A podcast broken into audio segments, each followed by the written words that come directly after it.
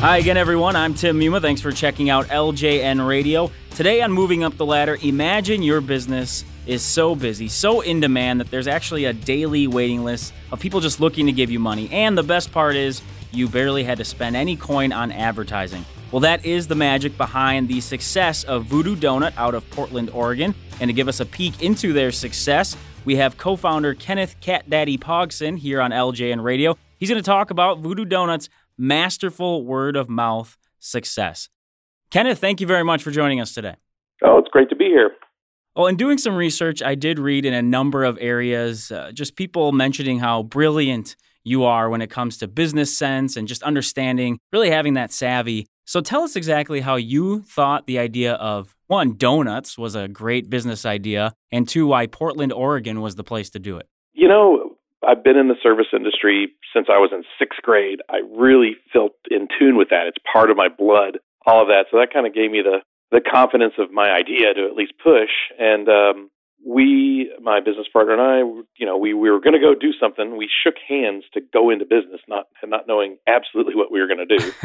we kind of figured we'd be going into making a bar because we were both bar people. He booked bands and bars. I was a, a bar manager for years. Okay we kind of started experimenting with different ideas, and then we had the epiphany one day that there hadn't been a new donut shop in Portland, Oregon, in almost 20 years. Hmm. And that really piqued our interest and kind of got us going. And then, you know, to throw the why Portland in there, you know, well, if we're going to do this, why don't we do it over the top and do it crazy and make this, you know, the craziest donut shop in the world, the rock and roll donut shop, the punk rock donut shop. You know, there was it was a bunch of different things that was kind of tried to label the theme on and on until it had just kind of happened and stood on its own. And we've kind of tried to push that as well because we're proud of Portland, we love Portland and all that stuff. So it all just kind of swirled together and you know, between our hard sweat and our dogged determination to make it happen. You know, we knew this would work. We knew it would be the thing. And lo and behold, we it paid off because it actually worked. And we'll definitely get into some of the, I don't want to say crazy ideas, but maybe they are crazy ideas that you guys have implemented and really what's worked for you and for your company part of how I came across Voodoo Doughnut was the recognition of your company, really your phenomenal ability to grow and succeed with hardly anything spent on advertising, basically doing it with word of mouth type marketing. How did you do that? What was sort of the process? Did you have some key initiatives, strategies that you worked on? take us a little bit inside how you went from, you know, being this just grand idea into creating a business that is recognized worldwide the motivating factor, of course, was the fact that we had no budget. so we had helps. to figure out a way to kind of kind of make this happen. And what are we going to do? And my business partner and I are about town people. We were both he my business partner's in bands. I was announcing a wrestling show at the time and a game show host, all these bar kooky bar uh, show things, and we had a microphone in our hand while we were building this place. And so what did we do? We talked about donuts any chance we got. And then even when we started testing, then we're just flying donuts all over the place and came up with, you know, we had a sheet at first of all the crazy things we were going to do to to drive in business. And when we were sitting across the street from our planned location, even before we signed a lease, and like we got to have this space. And one of the epiphanies we had was like, God, if we could just get people to get off the plane and come to us because hmm. you know we'll get Portland, we'll nail Portland. Portland will be easy for us because we're Portlanders and everybody will you know wrap around a Portland business. But you know that's some that's some free gravy if you get those people getting off the plane. And lo and behold, that that happened and went crazy. And we just I've always kind of said we we run a circus. We do the crazy acts. We have eating contests. Tres and I do kooky things, uh, all that kind of stuff. That we feel, and like what people like what what you're kind of saying is how hard that is to to come up with that word of mouth advertising, for us, we feel that was the easy part. Making a good donut was the hard part for us, and that's still the biggest focus. He and I come up with crazy ideas all the time, and we're still doing crazy things, but we got to maintain the quality of the donut because for us, the circus luring the people in easy, mm-hmm. but luring them back that's the key. And the the donut, the good donut, is the key to luring them back. Anybody will show up to the circus once, but if they're bored with it, eh, all right, been there, done that. But hopefully we get the circle going where not only do they come, they come back. And the key thing to that word of mouth advertising is they all go out and tell their friends about the kooky, crazy things they're doing at that donut shop in Portland.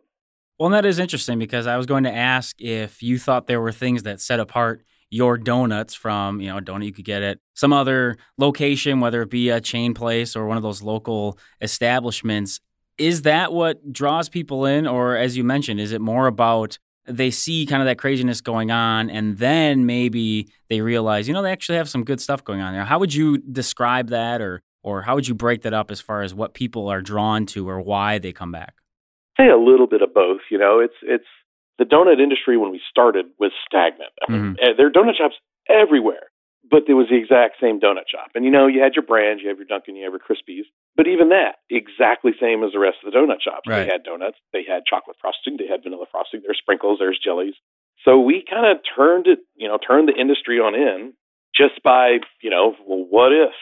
What if we put cereal on a donut? What if we put cotton candy sugar on a donut? And then the biggest what if of all, what if we put bacon on a donut? and all that stuff just, just fueled this whole passion for donuts that, that still just blows my mind. When I walk to work in the morning and there's a hundred people in line, it just still humbles me to the core that, that all this stuff that we did is silly that we thought was fun too. I mean, that's part of the deal that right. business partner and I have is like, if we're going to work our work ourselves to the bone and get thoroughly exhausted over the next three to five years in the beginning, we better have some fun doing it. So part of that, you know, throwing the eating contest, having world, you know, world record large box of donuts and pushing all the record label and all that crazy stuff not only was part of our marketing plan, but part of just fun stuff we wanted to do. Sure. And luckily that all parlayed into this crazy business that, that's grown. Now, along with that kind of the craziness, the kookiness, uh, for those that aren't aware, you're not just about donuts. Uh, you have weddings going on at your shop, you're soliciting and publishing songs. Explain to the listeners how that all plays a role and how that does help when you're talking about just keeping everything flowing and keeping that fresh idea, like you talked about, and avoiding that stagnant. The uh, well, the wedding idea came at the very beginning because it was if we're going to have a voodoo business, you know, one of the, my handy daddy, handy dandy Madame Larue's New Orleans voodoo book, you need to perform some sort of rites if you're going to do a voodoo. So I wasn't that kind of that. sparked the that kind of sparked the wedding idea, and like, why not why not a happy rite? That's a happy rite, and we can you know the, just the thought of the the Vegas wedding chapel that makes sense, and and then a lot of our marketing has been why not have a wedding in the donut shop? And so we did our first wedding within the first week, and now you know up to, up to a hundred a year. It it ebbs wow. and flows with you know fr- uh, usually Friday the thirteenth, leap years, Halloween's always a big wedding day, and so that you know it's an easy. We do our wedding in like five minutes, so there's more of the circus there. I was at the shop, and I was the third person in line, and they stopped the entire shop and threw a wedding, and it was over in five minutes. Oh my god, it was so crazy. And the the music thing just kind of lined up. Uh, people just started giving us music. I just thought, you know, they were so inspired by the donut or the shop or us, they would write a song about it, and we kind of joked about how, well, you know, that that might be kind of a cool thing. And then why not have a record label? So the first thing we got all passionate about is the uh, year of singles, where we did a single a month for a year which is a dozen, and they're ah. donut shaped, and they're in a pink box. So at the end of the year, you got a baker's dozen because uh, Tres and I single got put on top. So you got 13 round things with holes in the middle, all decorated in different colors with the wax sheets like in a donut box in a pink box. That just sounded fun to us, and and it's certainly you know I, I anybody out there wanting to start a record label, well, let me tell you, don't do it unless you're unless it's fun money because because it's a losing proposition. But we were in a position to do that. And back again to the to the kind of the crazy marketing, we got more advertising out of the money we lost on the record label than probably the the whole thing was worth physically. Sure. Is there ever a concern, and maybe you guys have discussed it, maybe not, that at some point you almost become a parody of what you set out to be, where people almost take it to the next level of, well, it's kind of just a joke now and, and they move on. Is there ever that concern, or is there a, a thought process to make sure that doesn't happen? I wouldn't say that it's exactly like that, but like more, we were more concerned with the ebb and flow of fads. You know, okay. the, the donut trend is going up. You know, what do we do before it goes down? And we've watched cupcakes come and go, and now gourmet ice cream and crazy savory ice creams kind of making the making the crawl up. So it's a big concern, and for us to uh, you know to maintain the cool factor which is really hard to do in multiple shops. You know, you know why why is Krispy Kreme and Dunkin' not cool? It's because they got seven thousand locations. Right. How do you keep seven thousand locations cool? I mean, it's it's troubling for us how to keep five locations cool. and cutting edge and on the and on all and, and still like that. So it, it is a concern, at least to the fact is like, all right, you know, are we going to eventually jump the shark? I guess right. kind of what you're saying too. Now you mentioned the idea of the various locations. Uh, you have the three in Oregon, is that correct? Yes, three in Oregon, one in Denver, Colorado. Austin, Texas should be open by fall is okay. probably the best way to put it. And our Taipei license location is open now. In fact, I leave tomorrow to go to grand opening of that. Oh, nice. Now explain that one to me because Colorado, I can understand. Texas, you know, again, you're in the States, big, big state, obviously. Uh, how do you get over to Taiwan? Well, really, since the beginning, and still blew our minds in the beginning, in the first six months a year, people started contacting us what can I do to get get open here? What can I, and the funniest one was we kept getting a repeat request from Madagascar. like, what the how the hell are we going to do this? And you know, it's been 12 years now, and the, those those calls kept coming in, and Portland's kind of hot in Tokyo right now, and so we just kind of had the epiphany of, well, what if we license over there? I mean, I, I did the investigation about, well, what if we go over there and open, and just the the nightmare of international business mm. that I have zero clue about uh, intimidated us. But then, all right, as much as we've tried to avoid franchising and, and stuff here, why not over there? I mean, we they keep begging. So we made arrangements with a consulting firm to reach out and find the right people for a match for us.